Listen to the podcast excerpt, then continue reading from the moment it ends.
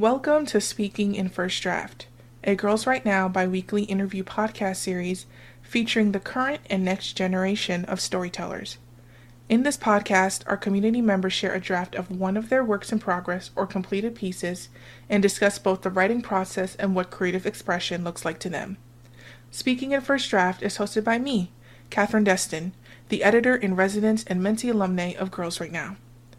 Girls Write Now is a New York City based nonprofit with over 25 years of history breaking down the barriers of gender, race, age, and poverty to mentor and train the next generation of writers and leaders for life. Sometimes mere existence is resistance, especially when you're a woman in the midst of a war the entire world is watching. In episode 9, our senior community system coordinator here at Girls Write Now, Lisbett Rodriguez, interviews Ukrainian American poet and Girls Write Now mentor Vera Sirota about her two poems, Despite All the Odds and Eve's Eyebrows, part of her new chapbook, We Bow to No One. Vera and Lisbett dive into Ukrainian identity, powerful woman, and overcoming difficult circumstances. They also conceptualize resistance as fluid and as something that can be embodied by simply remaining alive when all the odds are stacked against you. For life.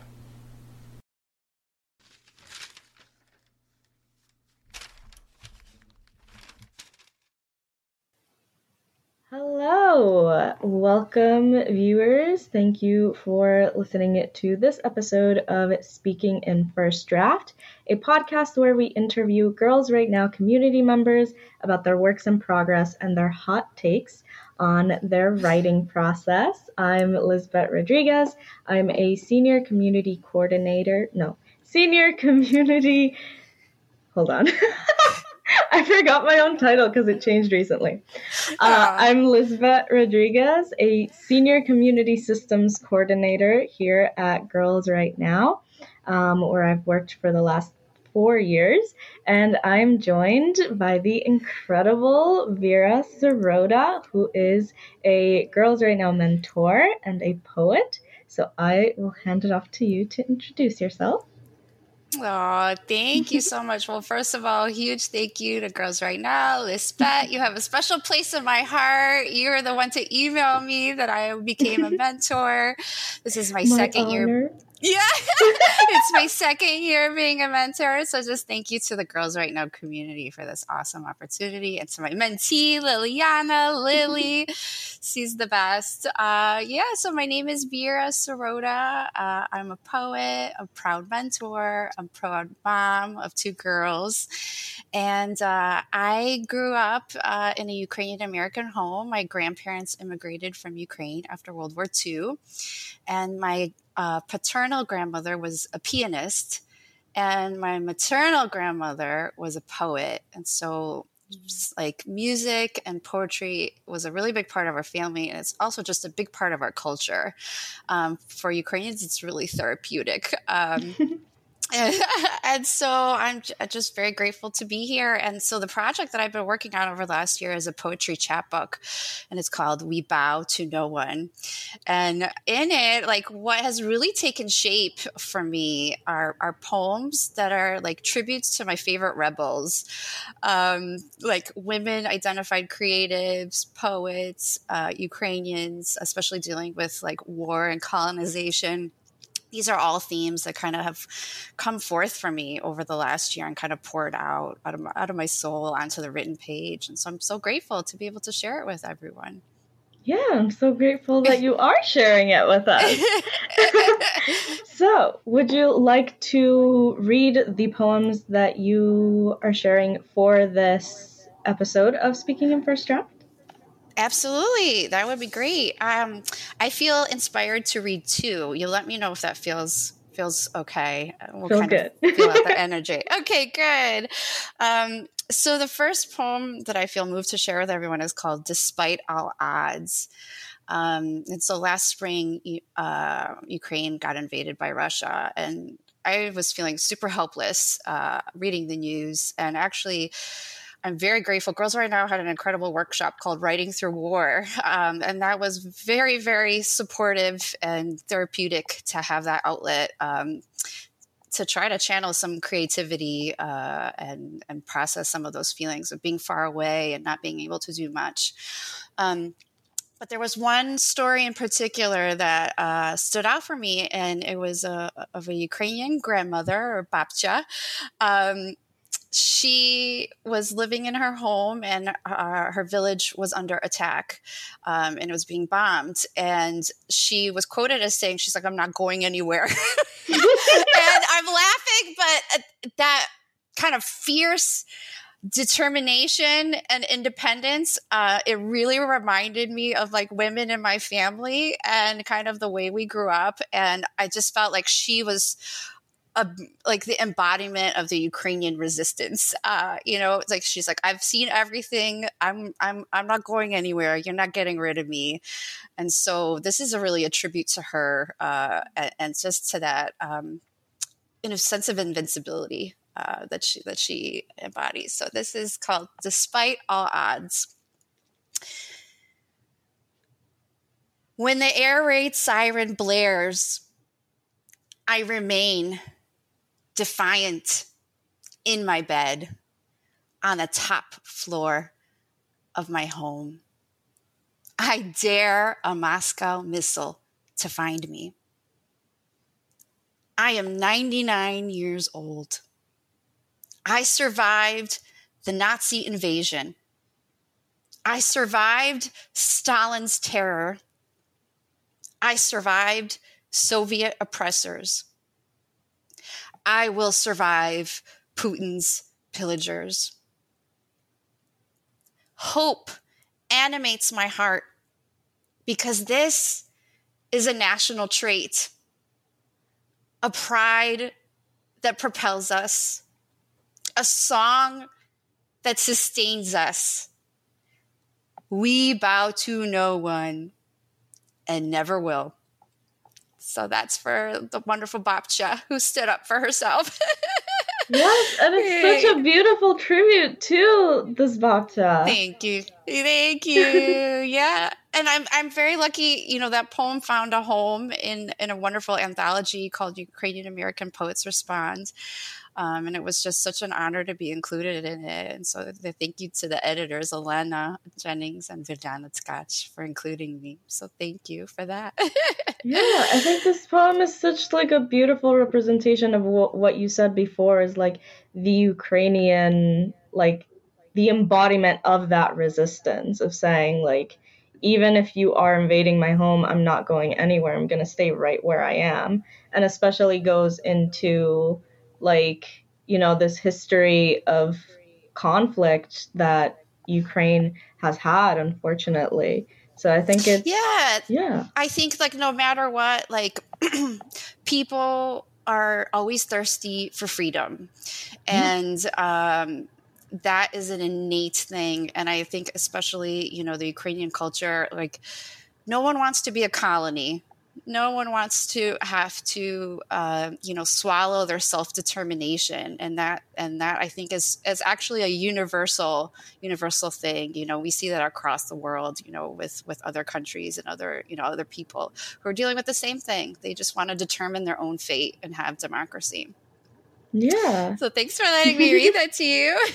Of course so the other poem, and I think I'll end there. Um, it's called Eve's Eyebrows, um, and this one is more of a personal poem related to my life. It's actually dedicated to my Baba, my Baba Daria, the one who was a poet. Um, and this is related to a memory I had of her. She would ask me to pluck her eyebrows. And, you know, she was a single mom. She raised three kids, including my mom. And she was like a woman creative, very avant garde. And, uh, you know, I think a lot of women, other women especially, raised their eyebrows at her. She grew up in a more conservative time, um, but she kept at it. Um, but in this poem, I kind of document sometimes people are forced to assimilate. Sometimes they kind of have to hide their nature to, when navigating tricky spaces. And I think especially for you know women identified creatives, they're not always allowed to or given the space to kind of fully express themselves. And so this poem, I think, kind of hints at that tension that she had to navigate and, and that I, I think I inherit too from her. um, so it's called Eve's Eyebrows, dedicated to my Baba. Wicked shrubbery sprouts above our eyes, coiled and wild. The lush supercilium shields our sockets, protects our Calliope vision. Yet, you ask me to inspect, trim, cultivate the hairs. We know we cannot spend all of our days in the garden. I raise the tweezers. My young hands tidy Baba's eyebrows into obedient rows. We must hide our she wolf selves to survive. And that's the end. So thank you. yeah, no, both of those poems are so beautiful. And I think for Eve's eyebrows, you really can see that tension of assimilation when you at the top mention this like wicked shrubbery and then at the bottom you call them obedient rows so it's very telling this like transformation that is happening just with like the trimming of the eyebrows that i think was really amazing to write yeah, it was like a ritual, you know. And I think of I think of one of my favorite uh, creatives is Frida Kahlo, you know, and how mm. she embraced a very natural look, you know. And I think that for you know a lot of women creatives or anybody kind of on the margin who's trying to find their voice, that's what we aspire to, right? That yeah. that complete sense of freedom and emancipation, um, and and owning that moment. But yet we're sometimes forced in certain moments to kind of you know uh, to hide it um, so yeah, so and I was really lucky that poem found a home too in the poetry distillery. So that was very, I was very happy Yay. for that. So thank you to Lissa Kiernan, yeah, for that outlet and and for the opportunity to share that really personal poem about my about my, my Baba. Amazing, yeah. So you had mentioned before that you know the poems that you shared these two as well as two others are going to be part of like a chapter book um, about mm-hmm. uh, defiant women or women who really mm-hmm. embodied mm-hmm. resistance.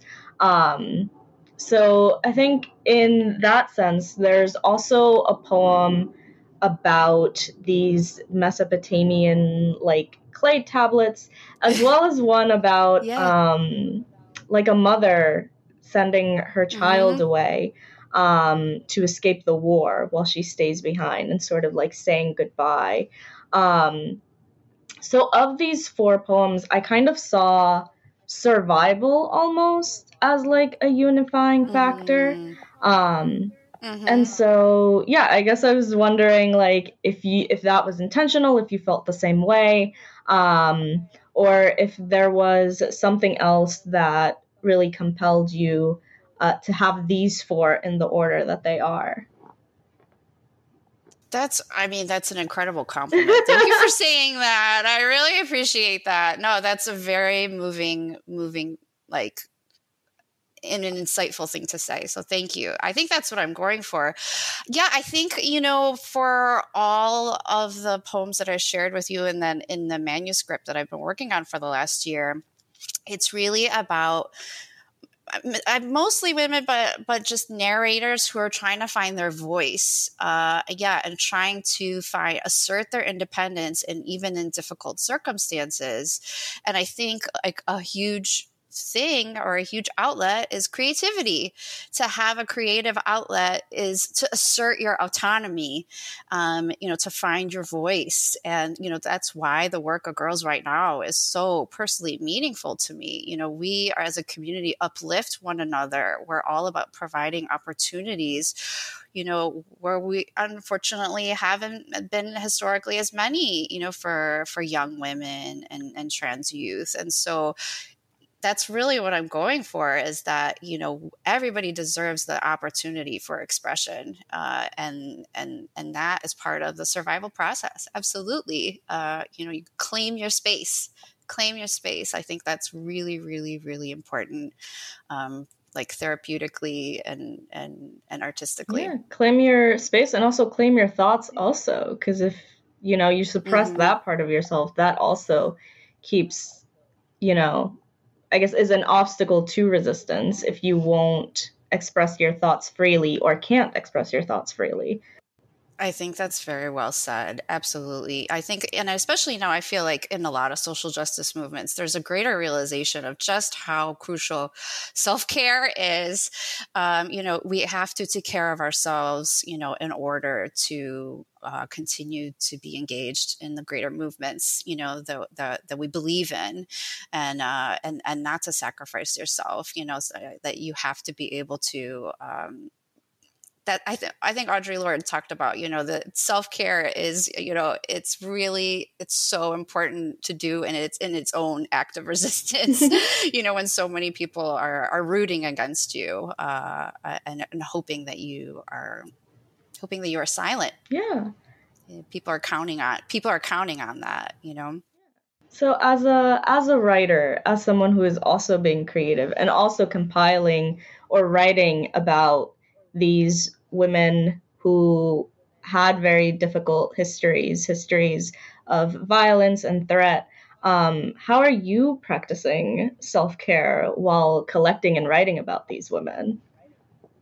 Oh, that's such a beautiful question. Um, well, definitely, the process of writing is very cathartic. Um, having that as an outlet, it, it, it, it, it's an act of empowerment you know to put it to put words to the page you know and i think that's definitely uh, so important to me. Um, i have a chanting practice and that really really helps me um, you know meditation and chanting and i feel like that is so important for trying to you know calm my nervous system um, to be present um, and to uh, just navigate life you know i feel like the last few years have been so uncertain and full of uh, so much turmoil um, you know, I think that that has really helped me, you know, uh, maintain my spiritual practice uh, as an artist and as a person. It's been really crucial. Yeah, that's beautiful. I'm glad that you have these like outlets that are working for you. And I imagine also, even if it's hard, like it's also fulfilling to write about these women who other people may not have heard about before. Absolutely. I think that's a huge privilege that's a huge privilege and to be able to find an audience for that is is just a huge honor yeah absolutely very exciting um so Thank going you. back to those first two poems so despite all odds and the other one is the dream passes by the window perhaps is that the title mm-hmm, yes mm-hmm. yes mm-hmm. so the dream passes by the window so you mentioned you grew up in a Ukrainian American household. The war in Ukraine is a lot closer to you in that sense. So, what made you mm-hmm. decide to write these two very different images of war? One where it's like very boldly resisting by staying where mm-hmm. you are, staying potentially in dangerous path under threat of violence, and one where, as I said, a mother is sending her child away to safety. So while she mm-hmm. stays behind. So yeah, I guess could you talk a little bit about sort of the differences and maybe the the similarities of of those two scenes that you're sure. creating? You are an amazing interviewer. this is a great question. It's so thought provoking. No, I really appreciate it. So the poem that you're you're referencing um, that I included in in my chapbook is "The Dream Passes by the Window," and, and "The Dream Passes by the Window" is actually a Ukrainian traditional lullaby and um, I was thinking about that song because, uh, like I mentioned, you know, I was reading so many articles and continue to, you know, stay on top of the news. But there was a, a case of a family. Uh, it was a single mom, uh, and she, you know, felt forced to send her 11 year old son on a train by himself to Slovakia. Um, they live in a particular area where there's a nuclear reactor, and she knew the Russian army was advancing, and she's the primary caretaker for her own mother, so the child's grandmother. She had this, you know, agonizing choice to make, uh, and so this is the best choice that she could uh, determined for herself under the circumstances, tragic circumstances, was to stay behind with her mother in the area with the potential threat of, um, you know, invasion and possible nuclear calamity. And, uh, you know, sending her son on his own uh, on a train. And I just, you know, the trauma of that uh, decision uh, it really just struck me. You know, um, I have an 11 year old daughter, and I can't imagine having to have that conversation. And so, what I was thinking about, and I think I alluded to it earlier, is that like uh, music is very therapeutic uh, for many people, and very culturally so for for Ukrainians.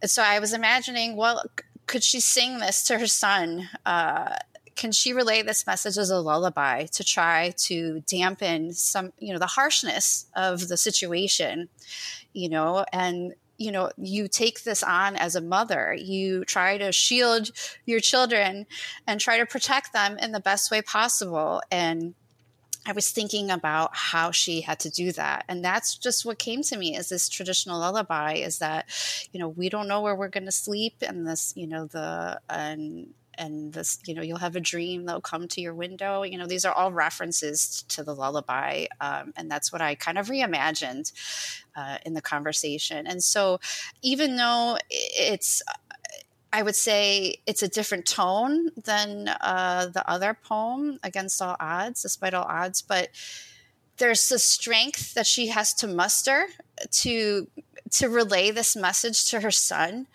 Um, that I think is equally powerful and equal, equally strong. And I wanted to honor this mom and this child, you know, who, who thankfully he did make it to safety. Um, and it, you know, made a big deal in the news. Um, but I think j- just what people are forced to do under very tragic circumstances. And I just wanted to honor that tenacity that she, as a mom, really exhibited in that in that moment and the tenacity and courage of that little boy. You know he had in the story they talked about he had a phone number written on his hand and he came with like one one little bag and his passport and that was it. And that was it. And he was running away you know to safety. And so um so, yeah so this was really trying to honor them and and process that um, journey as as a, as a mother, from mother to mother. I really just my heart broke for her. So yeah, yeah, no, and I think these are really like it really highlights the different ways that resistance can look. I think typically we do imagine it as sort of the Babcia in Despite All Odds. Yes. like, I'm not leaving. Yeah. But sometimes leaving right. or sending your loved ones away is also like an act of resistance and it's also an act of love even if like you said it is like a very tragic and traumatic choice to make. Wow. Yes i i think that's right. I think that's right. That's really where the space i was coming from. Yeah that there's different ways to express independence and different ways to express resistance. Yeah, yeah. Absolutely. So, what was your what is your writing process for these pieces? Are they different from the rest of the chapbook that you're writing and what does your research process look like also? Great question. Um, so I would say for me, there are a few things that really help me to get into a writerly space. A strong cup of coffee. I still write like old school style with a notebook and a pencil. Um, it's easiest when I have some time to myself, and I'm more of a, um, a morning person now because of I have two daughters, uh. and so I come my my brain is the freshest in the morning, um, and so I will get inspired by things that I read. You know, like they just will stay with me um, like those those two poems that I shared, you know, they were related to um, news stories, you know, that that I read, and and it just felt like a way to show solidarity um, with you know with the Ukrainian people. Um, other poems, you know, you're digging through memories, like the one that I shared about my grandmother about Eve's eyebrows. Mm-hmm. You know, that's excavating your your history and thinking about the greater symbolism of like certain memories and you know what it spurred you to to think. Um, and uh, and the, the art, you know, reading different poems, you know, immersing myself in other art forms. Um, you mentioned a poem that I wrote about Enheduanna.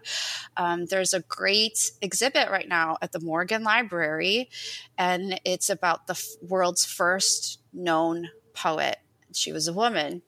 And so it's like from ancient Mesopotamia, uh, so like present day Iraq. And that was just an unbelievable exhibit, unbelievable exhibit. Um, and I think like what stands out about that particular uh, poet, she put so much of her personality into her poems. She was a priestess and she was appointed by her father uh, to write hymns for uh, a nation state that he was trying to build. And there were disparate parts of the kingdom. And so she's really, uh, her poems all exalt this one female goddess. In the north, she was known as Ishtar, in the south, as Inanna. And she the way she describes this goddess and and writing about her she just exhibits so much strength and determination. And the poem in particular that i write about her she experiences a moment of exile because she's actually thrown out of uh, the temple and she's uh, on her own uh, and and no one is left to protect her. And she kind of turns to this goddess for help. And she's eventually restored. There's a happy ending at the end. Her nephew comes and helps her. Um, but I think this like idea of like in times of trouble, we turn to the moon, we turn to this divine feminine.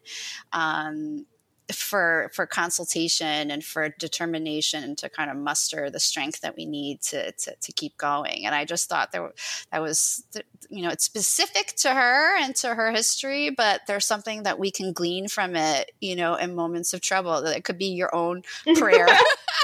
Uh, you know you worship the moon and inanna the goddess inanna you know to come help you in your time of need and you know when you're in dire straits so yeah, so that that was a fantastic exhibit, and I really recommend it. I think it's uh, at the Morgan Library for a few more weeks, but just blew me away. I just like I need to write my own poem.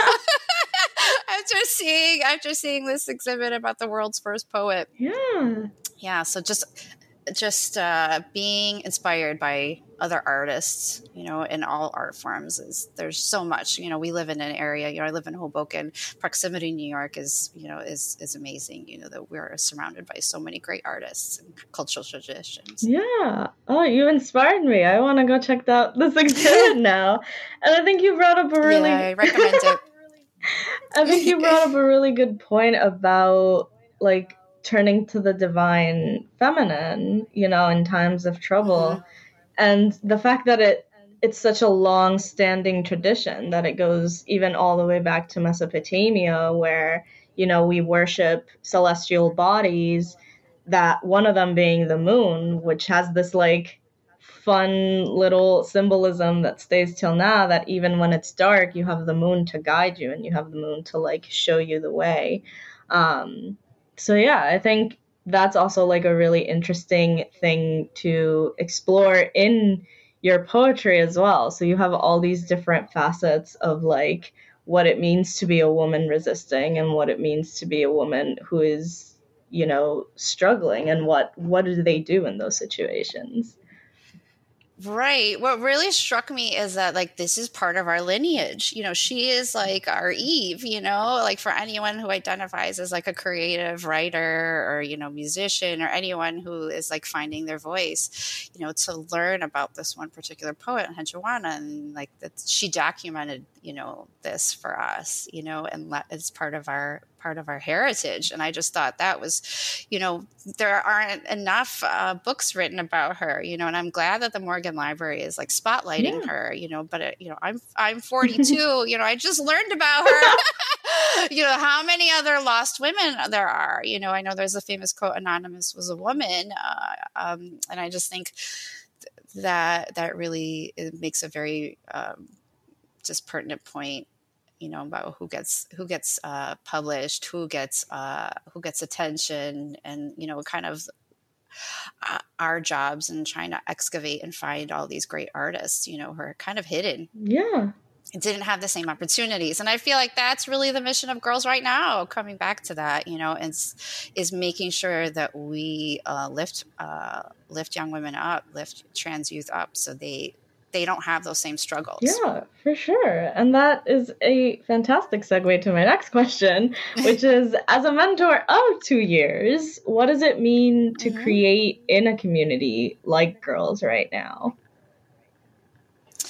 yeah, I mean, it's everything. it's such a foundation for me. Uh, Girls Write Now is like a literary family for me. Uh, the time with Liliana has been so amazing. Like she, every day her voice gets stronger, you know, and I'm just so privileged to be on this like very like parallel journey of self exploration. You know, she's finding herself, I'm finding myself, and that we're surrounded by people who I always feel this faith from the Girls Write Now community and encouragement, and that everyone is there just to lift one another up. And I think, like, if you're in a creative field, you know, you deal with a lot of rejection and doubt, you mm-hmm. know, and so I think about how, you know, having that as a base is so crucial um, just to keep your spirits high, you know, to celebrate your successes and to, you know, kind of comfort one another when things don't quite go your way. You know, I think that's the artist's way. You know, we deal with the highs and the lows. And so to be surrounded by such talented but caring, empathetic people is is just truly such a privilege. It's my favorite organization. Yeah. Girls Now is everything to me. And you have such a special place in our hearts as well. We all oh, adore oh, having you. you. So we're so glad thank that you. we could also interview you for speaking in first draft again. It's such an oh, honor. It's all my honor. So I think for my next question, you mentioned also that you have been published in Ukrainian mm-hmm. poets, mm-hmm. uh, Ukrainian American poets respond, as well as mm-hmm. um, the the distillery that you had mentioned.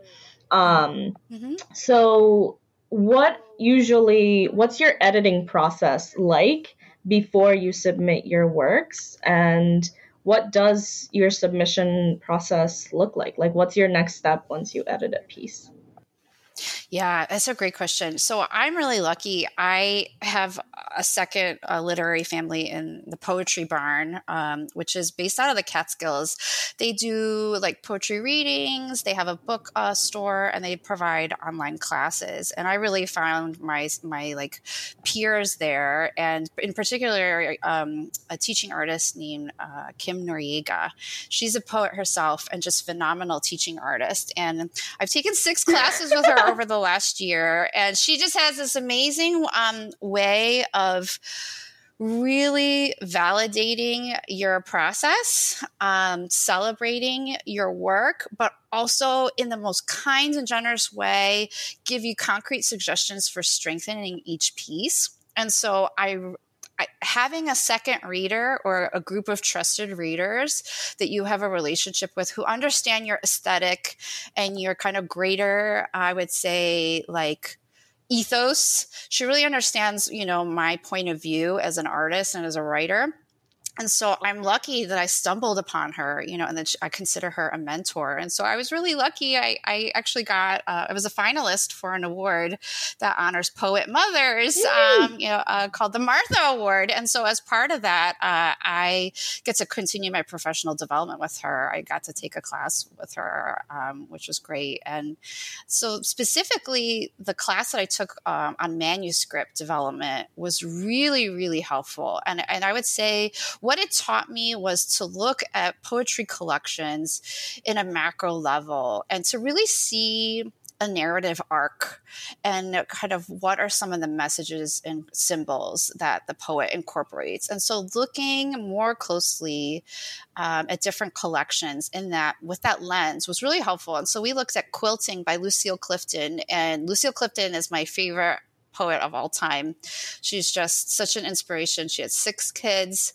She would write at the kitchen table on with her typewriter, and her family was just so supportive. And her her daughters carry on her her legacy. They maintain the Clifton House, um, which is a great um, like residency space for poets and and, and artists. Um, but I yeah I think about her and. Uh, so I think really having the opportunity to have some trusted readers is is very important. I think taking time away from reading the pieces is important, and um, to read with fresh eyes.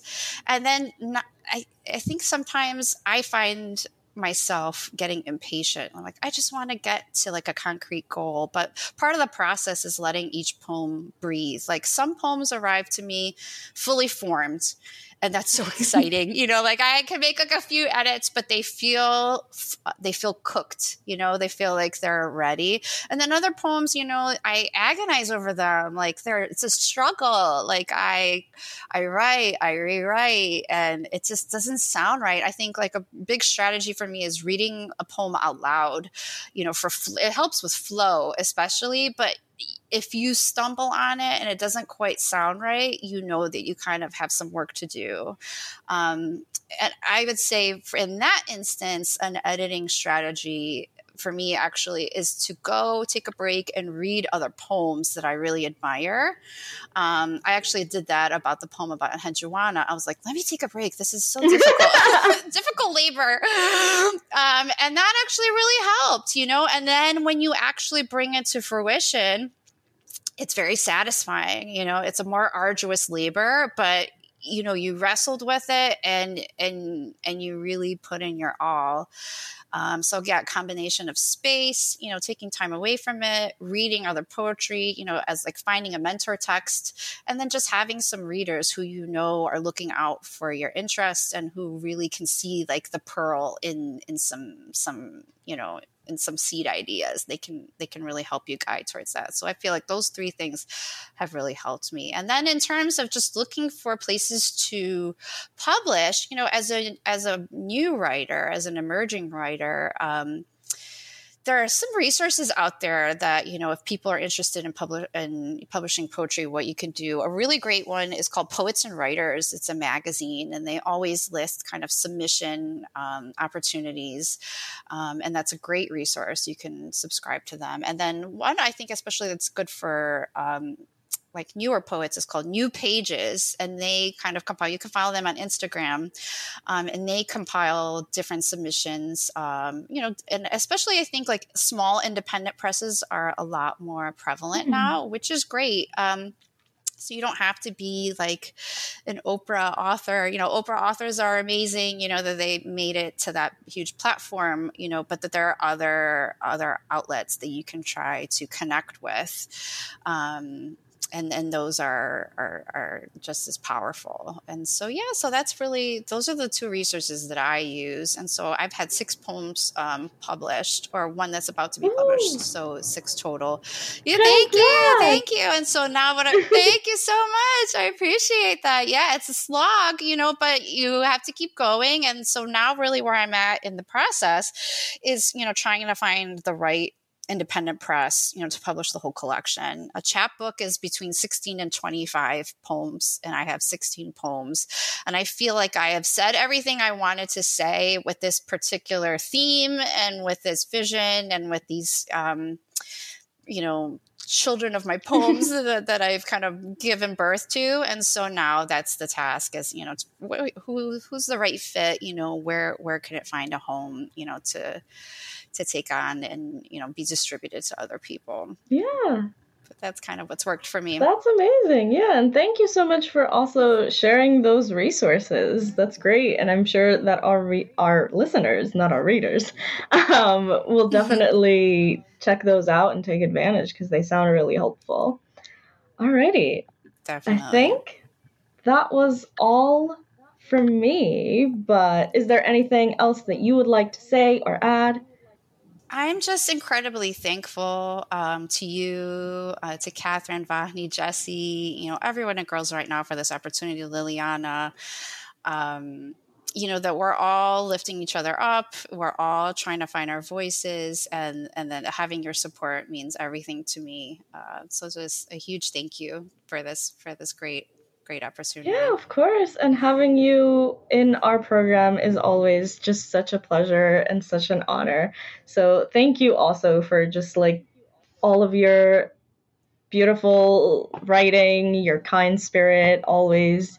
Um, you're just an incredible author person, um, and we are all very happy to know you. I appreciate that so much. Thank you for the work that you all do. Of course. Thank you just for all of the support you give to girls write now. You give to Liliana as well. Um, and we're so happy that we could interview you.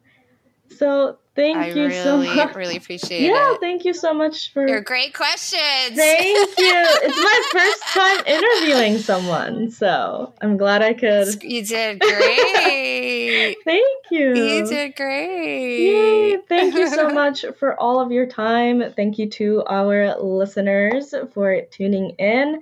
As Vera mentioned, she was recently published in a poetry collection titled Ukrainian American Poets Respond, published by Elena Jennings and we highly encourage you to check it out.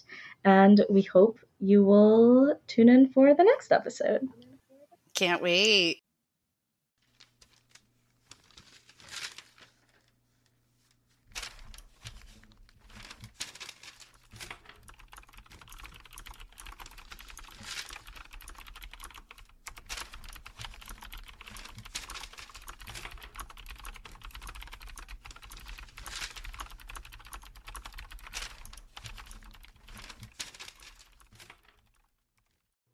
Thank you to Vera and Lisbett for sharing their work, their thoughts, and their conversation with us. And thank you to our listeners for joining us in this episode of Speaking in First Draft. Check back bi weekly on Wednesdays for a new episode, and make sure you subscribe to Speaking in First Draft wherever you get your podcasts. Much like the drafts in these episodes, we're just starting out, and we'd greatly appreciate any feedback you have. Leave us a review wherever you listen to this episode and tell your friends. This episode is a production of Girls Write Now. It was edited by Sally Familia, produced by Vani Kura, hosted by me, Catherine Destin, and was recorded by Lisbett Rodriguez. See you next time, and happy writing.